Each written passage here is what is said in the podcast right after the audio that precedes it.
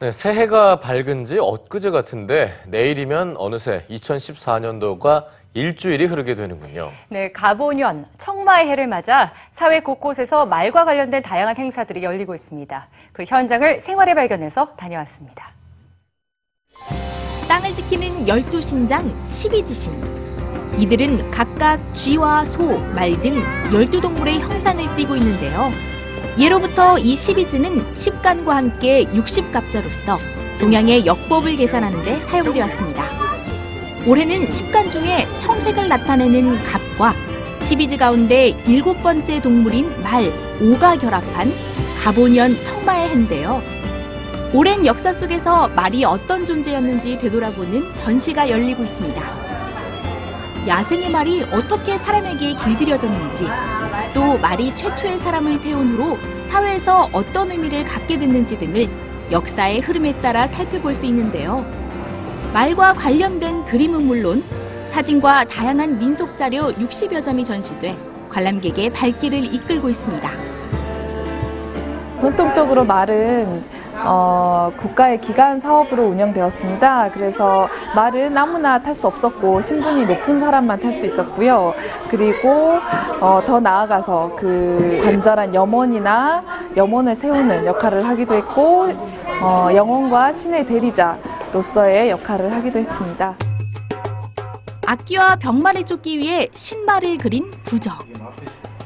청동기 시대 동물뼈 가운데 가장 이른 시기의 것으로 알려진 말의 머리뼈.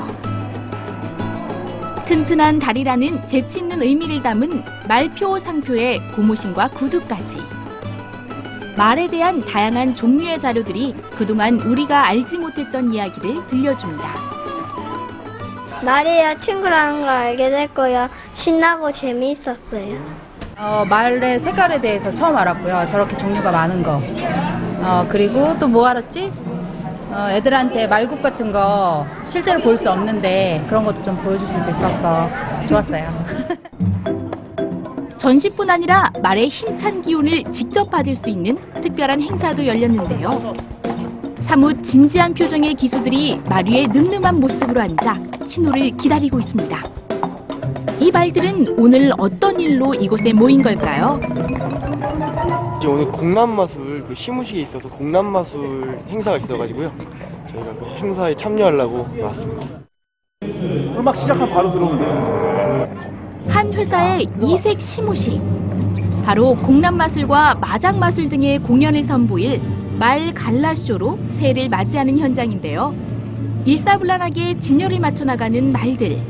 어려운 동작을 해낼 때마다 사람들의 박수가 끊이지 않습니다. 이어지는 공연은 기수와 말이 하나가 돼 예술성을 표현하는 마장마술. 음악에 맞춰 경쾌하게 통통 뛰는 말과 기수에게서 사람들은 눈을 떼지 못하는데요.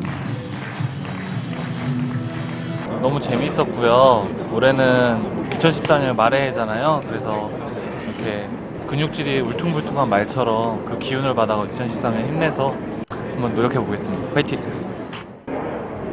행운과 행복을 불러온다는 청마의 뜻에 주목한 마케팅도 활발합니다. 말을 브랜드에서 출시된 와인.